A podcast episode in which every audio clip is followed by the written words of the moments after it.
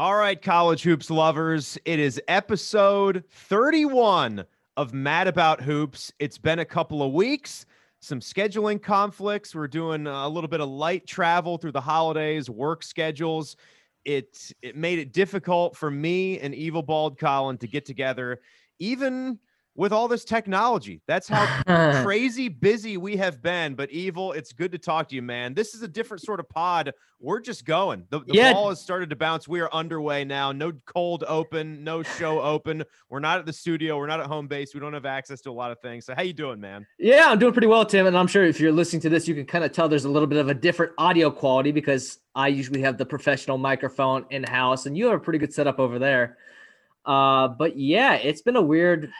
I want to say about a week and a half, or right when the holiday started, actually, with uh, me going into quarantine a little bit. I've been testing negative, but you know, company Good. policy, I had to be back here doing work from here. So it's been a it's been an interesting journey. But I do say I could get used to the ten months plus that you've been doing this from home really yeah, fast. you know, it's it, it's not bad, right?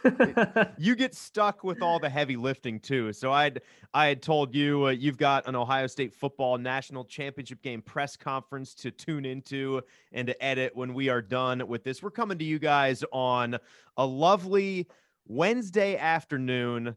About two o'clock, January 6th. So it's been a couple weeks since we've been able to pod. We've got all sorts of things flying around. I was just listening to Alabama's national championship game press conference.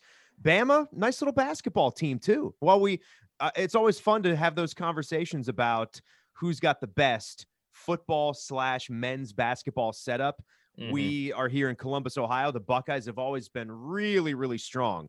I don't think there's too many years where they would fall out of the top five for that debate. Would you agree? Yeah, I, I would agree with you because I, I it takes t- some time to think about it because college basketball is such a diverse sport and a lot of the bigger name teams are some of the smaller name schools that don't actually have a program that's playing FBS Sure. football. Sure. Some don't even have it. Yeah. Yeah, I, I'm trying to think like that kind of tells you the quality of how hard it is to be balanced in both of Alabama's in that criteria because I mean for the longest time before even Avery Johnson got that they were really known as a program that was really higher upper level. And now Nate Oats is trying to build a program there, and they, they've been okay this year, but nothing to you know blink an eye at. But Hey, hey, Um, but uh, look at the last two. They just go in and they beat Rick Barnes. They beat Tennessee, top 10 team by 12 handedly.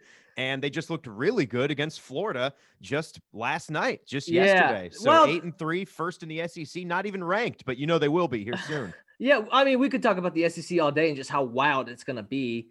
I mean, you've got Kentucky. What now? They've got a two-game winning streak. They're starting to feel something.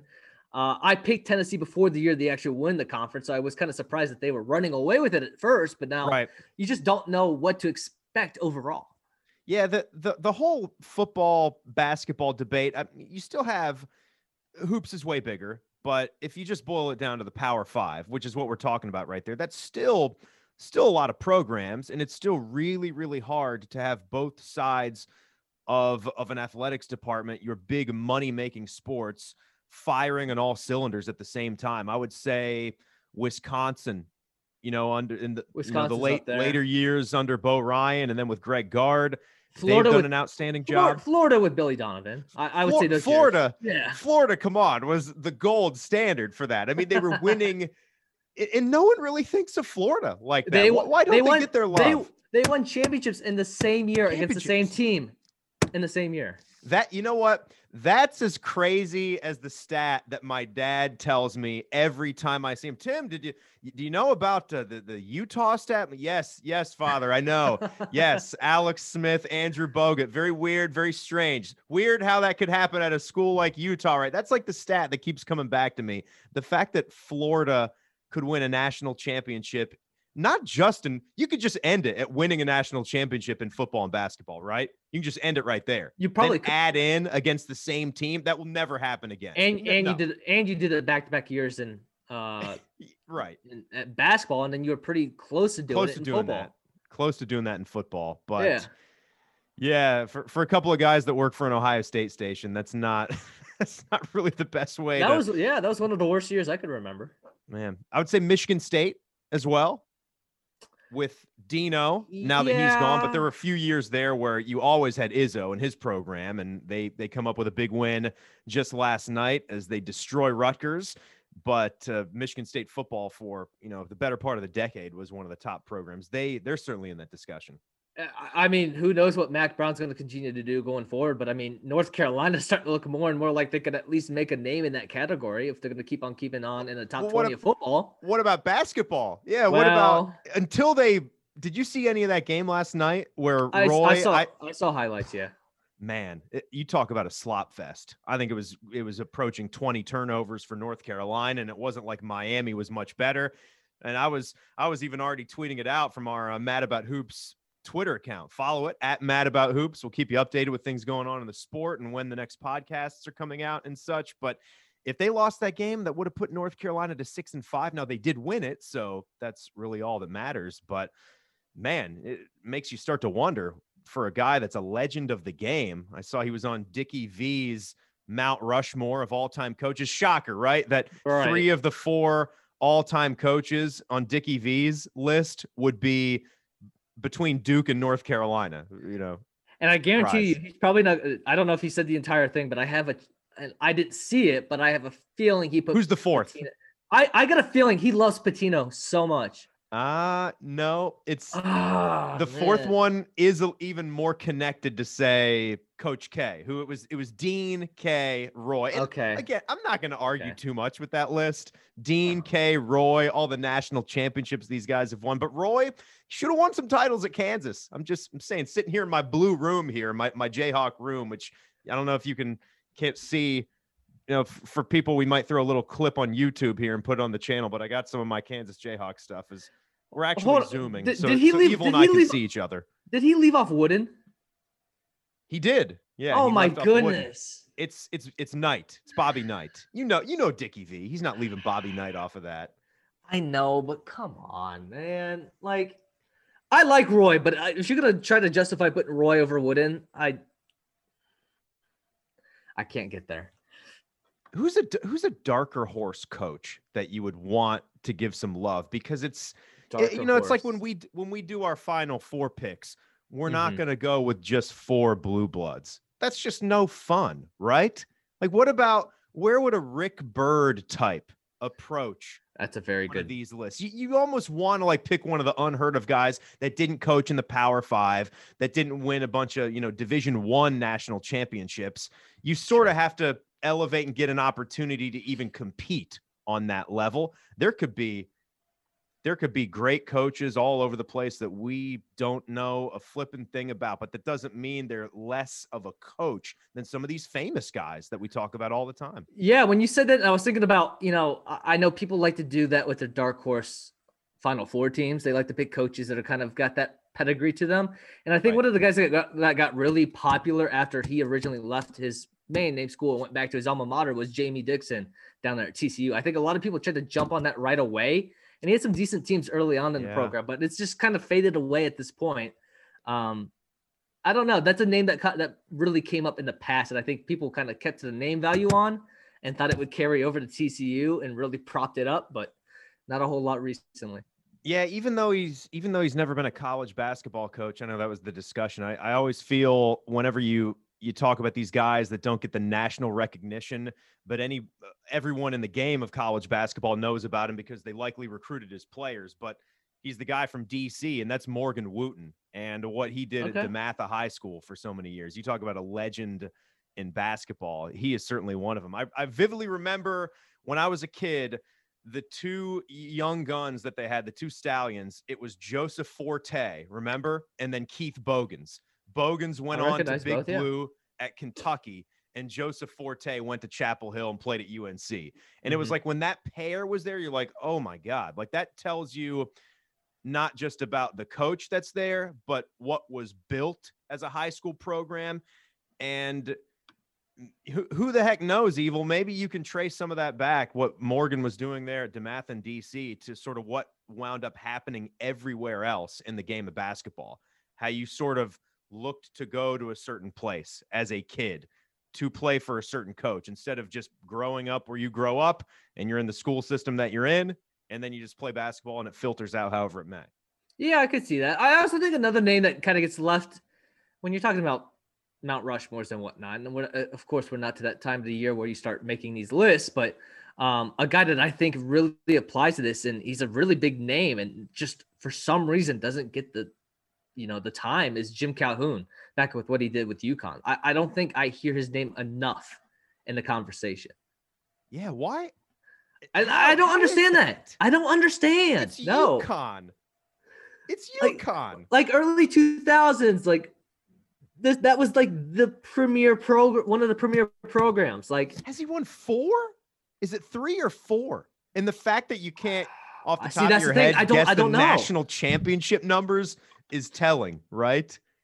it is, yes, but I, I off the top of my head, I don't know. Well, we know that he left a team for Kevin Ollie as well, right? Well, you might want to in year tell one or year two and, and won another title there with with the Huskies. someone might want to tell Kevin Ollie that because he still thinks that that was his team and he built that. So I mean, I, don't, I, I give him credit for winning a championship. I'm not going to be one of those guys where it's oh, you don't get any credit. You walked in there with someone else's guys. You still have to coach them and go out and win. Then we'd have to take one away from from Roy Williams as well and give it to oh my God, what was the what was the name of the disaster? Why can I not think of the disaster head coach at North Carolina? we've talked about there? it. So yeah, we talked about it so many times. Oh my goodness gracious. And they hadn't had a year that shockingly bad until just this past season with what turned up in North Carolina. But Jim Calhoun, he won three. Okay. He won Okay. three 99, 04, 11. Then, yes, the fourth would have been with the Shabazz, Ollie, Nap- the Shabazz Napier year, I believe. he was on both ends. I think he won two. Was he? So was he with? He was with Calhoun in eleven. Uh, He must have. I think he was Oh, with Calhoun okay. in 11 as a true freshman, and then he was the premier player on that. I'm going to guess that would have been a, the 2015 team. I'm just looking at Calhoun right now. And yeah, his he was at Northeastern. He was at Northeastern for a good long while off the start of his career. Right. 64% win percentage there, 248 wins. He was winning, you know, 23 to 25 games or more every year there, getting Northeastern, the Huskies as well, into the ah. tournament every year. And then his run at UConn, then he winds up with 915 wins. The fact that he went to St. Joseph in 2018 and was there last year as well, that's a bit shocking. That Yeah, he, Jim he, like, started the- ball. He like started the program from the the ground up there, supposedly. Like just build a team, and then they, I think they challenged for like some type of championship. You're right. No, they won their conference regular season and championship last year 26 and 3 and 11 and 0. That's And they incredible. went to the Division 3 first round. that's like Deion. That's like Deion Sanders at Yeah. Jackson State, man. You just put a name some somewhere, he can bring in people.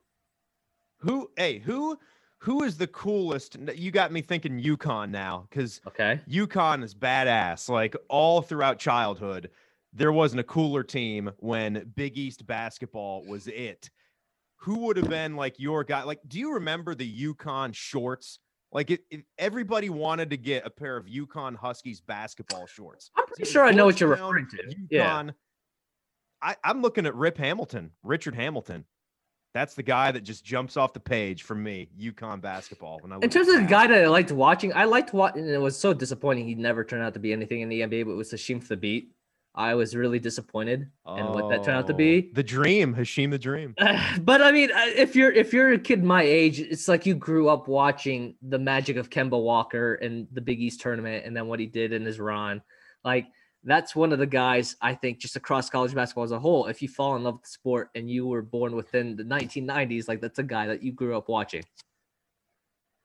Evil, I wanted to to get your take just on what's going on in the Big Ten this season. I saw it's Saint. It's New Year's I same saw- stuff. right. I I was watching a little bit of that the end of the broadcast, Michigan State and Rutgers, and Jay Bilas was just sort of spitballing on all the players, and as we've done here before, and his comment, which it might not be that far off when it's all said and done.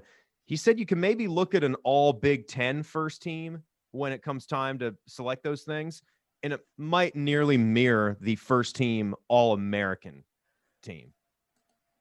Uh, yeah, I, I What do you think about definitely? Yeah, I definitely could see that. I mean, just go down the list. Uh, the center from Michigan is Hunter Dickinson. He- could easily be on it. I he's probably averaging close to 20 points a game right now. Um, Ayo Dosunmu, uh, Luka Garza. You, I mean, you, you're talking about two of the best front court players in the nation right now. You can put down right now. Uh, like I Marcus said, Carr, Ron Harper Sumu Jr. there, Ron Harper Jr. Uh, Isaiah Livers is pretty decent. Like it maybe elevate his game a little bit more to Mm. get all, to all American levels, but he's definitely capable of doing it. And then you got you can't forget Kofi Cockburn. He's kind of had some rough stretches during the season.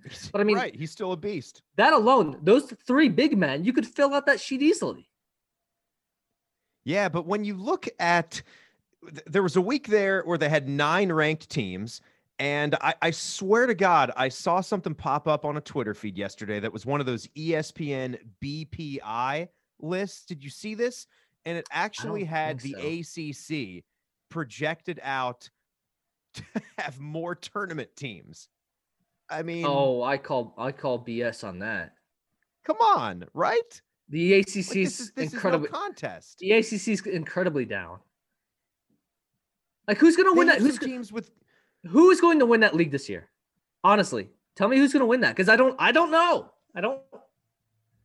I here's so it it made me go and take a deeper look at the ACC. Like when I saw that, and I'm like, well, wait a minute. How could you possibly say something like that to us when your crown jewels, Duke and North Carolina, are not what they usually are at, at this stage? And I know Duke has not played all that many basketball games yet with some of their postponements. Virginia, though, is not the total juggernaut that they've been, even though they're No. one of my final four picks. That's going to be uh, it's going to take a huge rally from Tony Bennett and his guys to achieve something like that.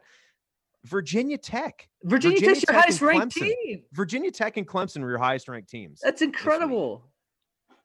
So j- just because Georgia Tech is six and three and North Carolina is seven and four and Wake Forest has a winning record, just because you got a bunch of teams with winning records, I I struggle to wonder like what those metrics are looking at, what that data is saying, because to me, man, it's about players. It, you want to talk depth and also top heaviness. The Big Ten has it covered on all bases. I mean, Mhm. Penn State is an 0 and 3 team, 3 and 4 overall, and yet they beat the ACC's best, right? By 20 points on the road. That's, what right. Penn State did to Virginia Tech, if you can think about that. I mean, that Miami team we were just talking about playing against North Carolina, they're in last place. They're 0 and 4. They blew a 22 point lead. Or was it? No, it's opposite. I think Purdue had the 22 point lead and blew that. But besides the point, what, what I'm saying is that top to bottom, you really can't argue that the depth of the Big Ten is just superior to the ACC. So when you look at the conference, I'm sure we we could go back to a previous podcast and Sure. and find a ranking that we did or a preseason poll we did with with the Big Ten. It, Right. It's not fresh at the top of my mind, but it's always fun to sort of look at it midway through, not even midway through the conference year, but teams are going to start to cannibalize each other. I'm I'm surprised that Michigan, that anyone is still undefeated, and they're the only one. Four and zero is the best. And if you look at Michigan, they're really really good. There's no chance they're going to run the table in this conference. No. They've had about as favorable a start to their schedule as you could get. They've been on the road in a couple of them, but they had a home game against Penn State, right? Roadies against Nebraska and Maryland, and then home against Northwestern. I mean, two of the most two of the team, most favorable road games you can get so far. Sure. Like, right? Uh, yeah, I mean, this is this is the story we hear every year with the Big Ten. Winning on the road is a premium. If you want to be a true contender in the NCAA tournament talk, you need to at least, in my eyes, steal at least three road games that you really shouldn't win. Two to three, No, give or take. That's a good point.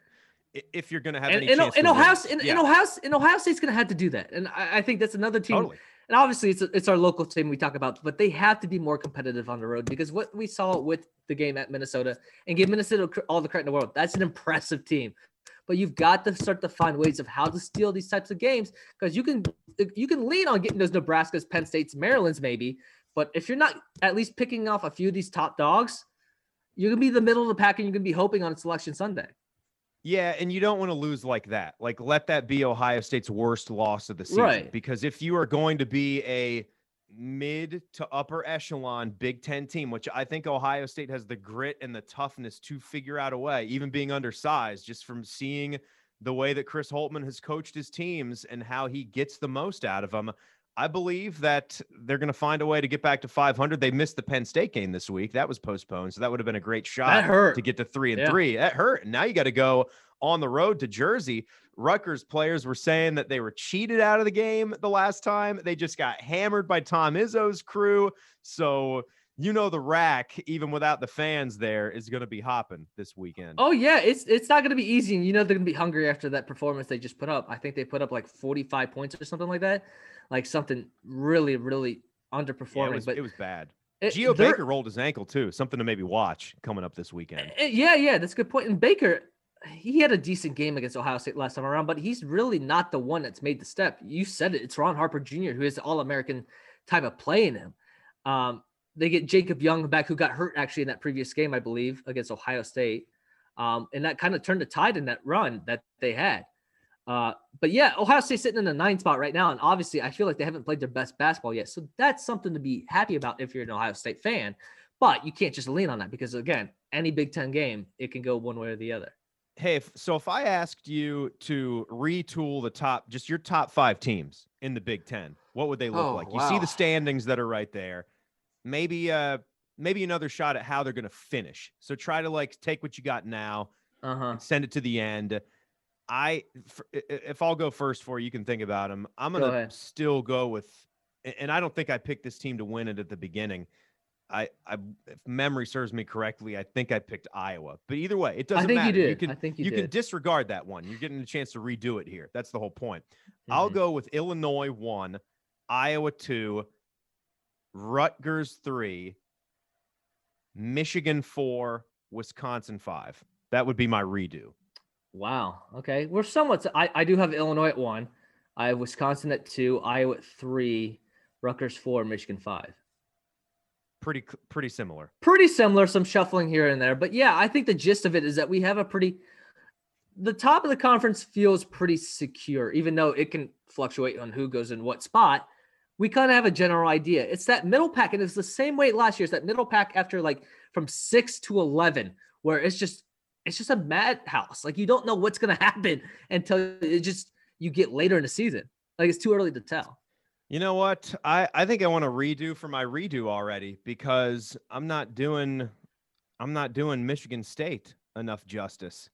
I'm really so, uh, not. So so you're back on the wagon, is what I'm hearing. Well, I'm and, and you know what? Now that I was now that I was doing this right here, I feel like I did pick Michigan State to win the Big 10. It's it's all coming back to me now because I remember you were a little bit off. I, I was lower, but again, Yeah, I I, I. I never saw this. I mean, No, but the, again, like you saw what they just did to Rutgers, and I know Rutgers is having some injury issues. It's one thing it Sure. tells us with with Rutgers also being a three loss team, the confidence that we got in Pikiell's crew, they are really changing things there. But I, I I'm gonna have to go Illinois, Iowa. Then I'm gonna go Michigan three. Then it's going to be. I'm gonna have to flip flop Michigan State and Rutgers. I'm gonna have to do that. okay, I still I still like Rutgers as a basketball team, and it doesn't have all that much to do with just one head-to-head matchup yesterday. It's just overall over the course of a season, what you know a Tom Izzo team is going to do. So Wisconsin will stay in there at four, and I'm going to put Michigan State at five, and Rutgers is going to be out.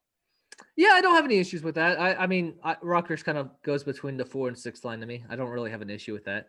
Um, yeah, there's just especially with what's coming up for teams like Ohio State and some of these bigger name teams, where it's going to get really tough here in the stretch where it's back end of January, starting into February. Like we're going to see a lot of movement, so it's not even close to being finished. What else you loving right now in college basketball? It's been a while since we Uh, I don't broke love things it. down. I, I don't love it, but I, I will say that my Dayton friends are getting really nervous. Like when you lose to Fordham, there's that kind of sends off the alarms going off in the head. Um, because it's really the, the issue going into the season is who is going to step up alongside with Jalen Crutcher. Crutcher had, I think, 14 points in that game, but he got nothing else from anybody else. Nothing. They couldn't score. I think they scored 55 points in that game. Not enough. And you can't do that and hope to be a tournament team without winning your conference championship uh tournament. Like I I don't know what to expect with that team. Yeah, they got wins over uh, the whole state of Mississippi early on. That's right. But already two losses now in the A10 and you talk about road games that you got to win. Fordham is definitely is definitely one of them. They are not one of the upper echelon squads in the Atlantic 10 they haven't been for quite some time. You got to go to Davidson too I'm looking in a couple of days here. So on Friday night they're going to be at Davidson at nine o'clock. So Speaking they're of the a A- team that's ready to go. Speaking of the A10, I mean VCU. This was seen as being a rebuild year, and they're eight and two and one and zero in the conference. So I mean, like pandemic season or not, just crazier things are happening because you also have a Cincinnati team that's in last place of the American, and is, their tournament streaks on the line. Like Brannen's team down there is in some trouble. Oh, real bad. Yeah. just overall, there's a lot of like, if you go down the list of all the standings right now, I think there's at least one thing in every conference that's kind of just pops your eye open. Um, but the Atlantic t- or the ACC being just completely average, I don't agree with what we were talking about earlier. Uh, Texas holding on right now in the Big 12, I think is kind of catching my eye a little bit. I thought there was going to be at some point we'd see some type of faltering from them, but with the way they played against your Jayhawks, I uh That, That was, was ugly. That was Right? Well, for you it was ugly, yes, but it was impressive for their. Yeah, it was fun for you. Kansas is still a really great team too. You know the Jayhawks. We've talked about their depth issues, and that's what it is. Yeah. But the the starting five that they can throw at you, and even a couple of those guys off the bench, they're they're very very top line players, like you would come to expect from a Kansas team. And Sure. when when that Jalen Wilson kid continues to thrive, they're they're very tough to beat. When they can get things from from Christian Braun's outside shot, that makes Kansas really effective. Ochai Agbaji, he's he's supreme. He's so athletic. He's awesome. McCormack is playing better, but th- you know Baylor's had some pauses. Don't Right. Baylor's still undefeated. You know, I mean Right. they're still nine and zero. And if you look at all of college basketball, that that and Gonzaga and Baylor, right? it that- was still that- that game. that in and of itself is what's making this season so hard to just kind of gauge because it's like you're getting a lot of teams that are getting a lot of reps in, and a lot of your teams that you came into the season expecting to be the top dogs are not playing as much. So what what is that going to result into? Like, what is Baylor going to be like when they start to get their legs back underneath themselves? so evil the the one thing that that just crushed us all was the day the ncaa tournament died i mean look, look that's that's what it's all about as Yeah. sports fans for you and i like what we love about this sport is we're in it all year long like even when it's quiet we're watching what happens on the recruiting trail we're seeing who's moving around in the transfer portal when nobody else in mainstream sports is talking about our game. We care.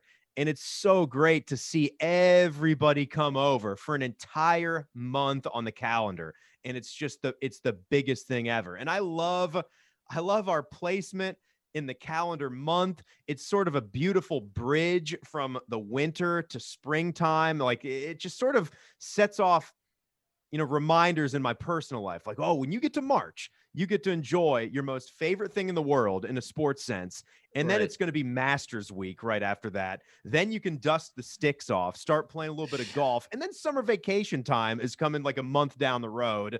And then football training camps are starting back up again. And then it'll be basketball season all over. So I, I love it. And just to see all the news, it's going to be different this year. I don't care. I don't give a flip. The fact that the whole thing is in the state of Indiana, I can't think of one or two other, you know, greater basketball meccas in terms of states and people that are passionate about it in the entire US. You got Tobacco Road, you've got, you know, inner cities like New York, Chicago, Los Angeles, but my goodness, to have the whole state of Indiana and Indianapolis hosting the tournament with all these different venues, it lets you know that it's happening. We're going to get there. We're going to figure out a way to get it done and get ready. It's going to be compressed a little, so uh, it's it's going to be so wild to see how this thing works, the event that we know and love so well. Right. No, I, I think another big thing that people have been talking about is those that really look forward to the idea of bringing back uh, actual sites like school sites instead of these remote like big gyms or big arenas that have no real affiliation or no like campus feel to them. I think a lot of the old school fans really appreciate. Oh, they're gonna go to Hinkle. They're gonna go to Assembly. They're gonna go play uh, up at Mackey, like stuff like that. Yeah, like Maybe Ball State's arena too could be in there in Muncie. it could be. Yeah, but yeah, they've they've the said it might. They're not sure, but it might. The point of it being is that I think a lot of people like how this defaults to going back to the old ways of doing it back in the campus setting, which I think will be really intimate, but you'll miss that fan as that aspect of it. So that that's gonna be really weird. But I I don't know if I, I didn't read the outline enough to know what their policy is on fans because I know at least at uh with Butler at Hinkle, there's actually like like 25% capacity they've been doing whatnot. So I, I wonder if there's going to be some type of environment going forward. Hey, man, the door's open. And isn't that cool? That that's fan attendance will not be determined for a number of weeks. A source, which is which makes sense. That they, they should 100% go that way. They shouldn't make a decision right now. Yeah, I'm reading here. So the interesting uh, interesting thing about Lucas Oil, which is the big the big place, and you and I we we hate how it's had to go that way, but it's that's never going to change. Apparently, even here in a pandemic, which is which is really silly. Like if well, just just do it at Bank. What is it called? Bankers Life Arena or whatever, wherever the Pacers yeah, play. Pacers, like that. and, and yeah. that's another arena too that they'll clearly be using, and also the older one, Indiana Farmers Coliseum. Okay, that's home of IUPUI, Ooey Pooey. Oh, I don't yes, know if the Pacers course. used to play there, but that's another one that they're going to use. I haven't. Have we seen for a fact that the national championship game is going to be at one of the specific venues?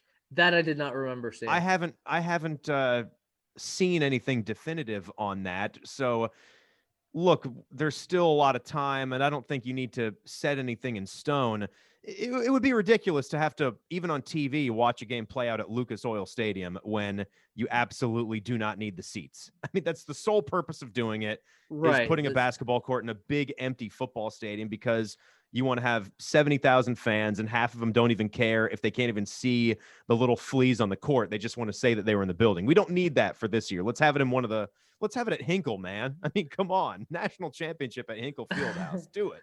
I mean, just the, the pageantry of it all would be awesome. But yeah, no, it's completely unnecessary to play that in an empty, big, 80,000 seat football stadium. Like it's just let's, let's, not do that. Come on. That just it would be so stupid to have it go that way. So I'm reading here from the release that came out that Lucas Oil is not going to have two games scheduled simultaneously, but it will have two courts set up to allow the game slated to be played to be fluidly scheduled against each other without overlap. So there you go. You can get them um, get them up and going. I, I had so they friends... won't so they won't play on the both the course at the same time. No, but... no. so it won't be like the YMCA, which some of my friends were texting me like, are they going to put the big plastic and mesh wall in the middle, right? That the, that protects the basketballs from going into the other game. Right. Just imagine that you got two NCAA tournament games, and the, the referees have to have the whistle to just stop play, and someone's going to yell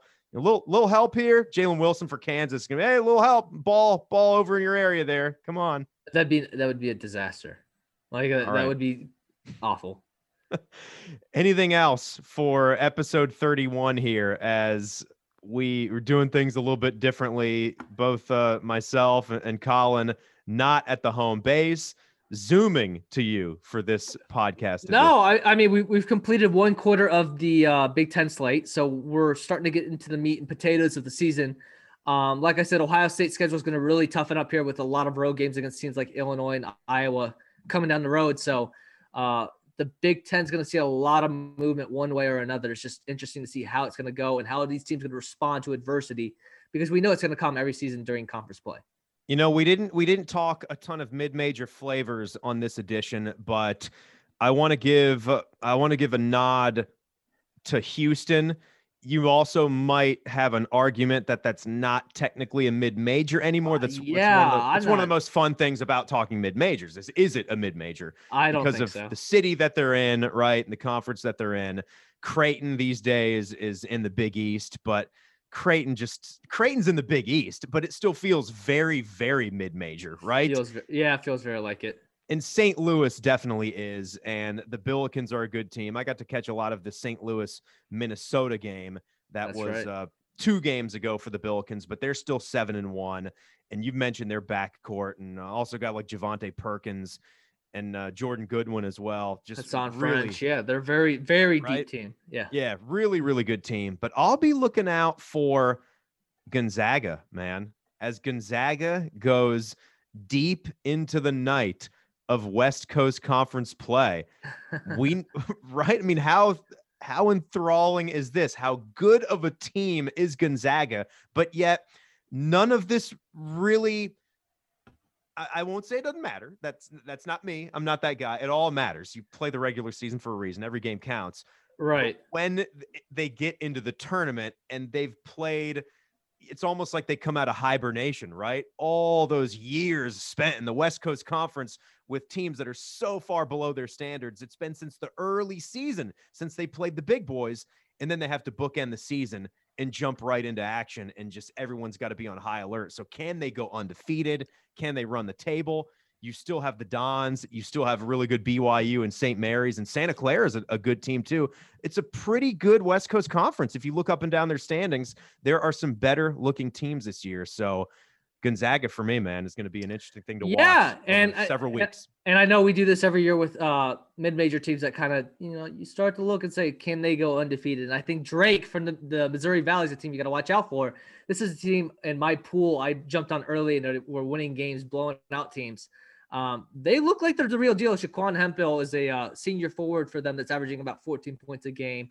Uh, the Missouri Valley is always sneakily will toss in a team, and we've seen it with Loyola Chicago before, so it's not going to sneak up on you. But they they every so often will produce a team that just has that feeling like it's right and they're on a roll. And I think they're 4 0 in the conference. But Loyola Chicago and Porter Moser are hanging in there right behind them. So we'll see if they can spoil the party. Well, did you rock that Gordon Hayward jersey a lot over the holiday? Well, I mean, I wore it to like, yeah, I, I wore it a few times when, when, when I'm watching my team lose to uh, Southern Illinois on their Perfect. home court. Yeah, yeah. And watch and, out for the Salukis. They'll get and that you. Was, I think that's the first loss at home to a non-conference opponent in 50 plus games or something like that. So that was uh, Ooh. yeah, that was that was tough. That's pretty good and pretty bad at the uh, exact same time. It's not a good year for them, but I mean, they just had the best recruiting class ever in the history of the program this past year. A lot of young players, a lot of fresh. The freshmen are actually leading the scoring on that team, so it's a it's a rebuilding process. Well, everybody, uh, tell your friends who love this game as much as we do. If they're looking for something else to listen to, as we always do, we've been here for a couple of seasons now, trying to go strong and, and build this thing and uh, we're everywhere. We're everywhere that you can listen to your podcasts. So just tell them whatever they got on their phone already. Just dial up Mad About Hoops, give us a nice little review and a rating, and we certainly appreciate it. So no breaks. We did. We recorded this straight through. We didn't take any pauses. Sometimes it takes Evil and I like four hours to record. what winds up being a 43 minute podcast because we just talk on our own in between segments instead of just recording it. We just we we stop and then discuss things, but this one was was completely natural because we just got too much stuff going on this week. But this wow. was great, Colin. I can't wait to talk hoops with you again next week, man. yeah Tim. Can't wait to do it with you. All right, everybody. This is it for episode 31 of Mad About Hoops.